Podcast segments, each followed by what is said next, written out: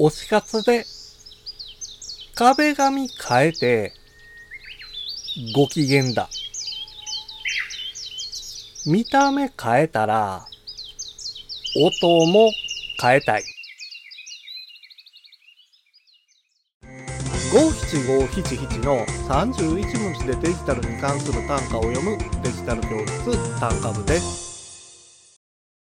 スマホやタブレットは購入した状態のままでも使いやすい画面構成になっています。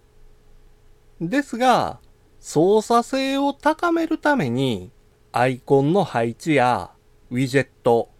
カラー設定などをカスタマイズしている人は多いですよね。さらに、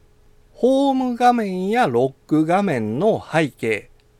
つまり壁紙を変更して見た目の印象を変えることもできます。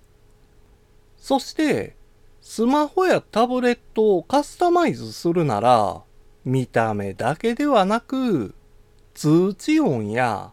着信音などの音もカスタマイズしてしまいましょう。そのために役立つのが、リングトーンメーカーというアプリです。リングトーンメーカーを使用することで、好きな楽曲の好きな部分を切り出して、通知音や着信音を作成することができます。見た目も音もカスタマイズして、自分だけのスマホやタブレットにしてみませんか？今回の単価は画像付きでインスタグラムやツイッターにも投稿しています。